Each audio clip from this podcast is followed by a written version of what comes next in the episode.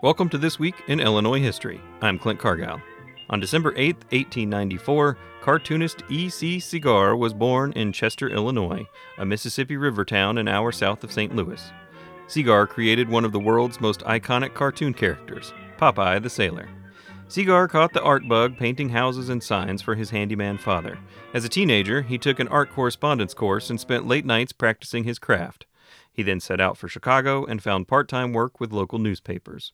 His first break came at 25 when the New York Journal debuted his comic series, Thimble Theater, featuring the misadventures of Olive Oyl and Harold Hamgravy.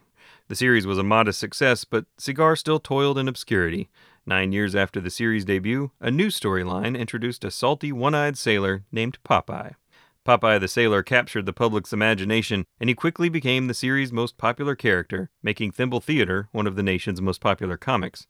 In 1933, Paramount Pictures introduced Popeye the Sailor cartoons.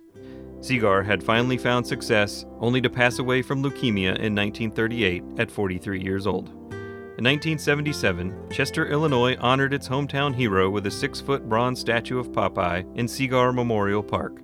In 2006, the city created the Popeye and Friends Character Trail, which winds through the city and features statues of Segar's most memorable characters. I'm Clint Cargile, and that's This Week in Illinois History.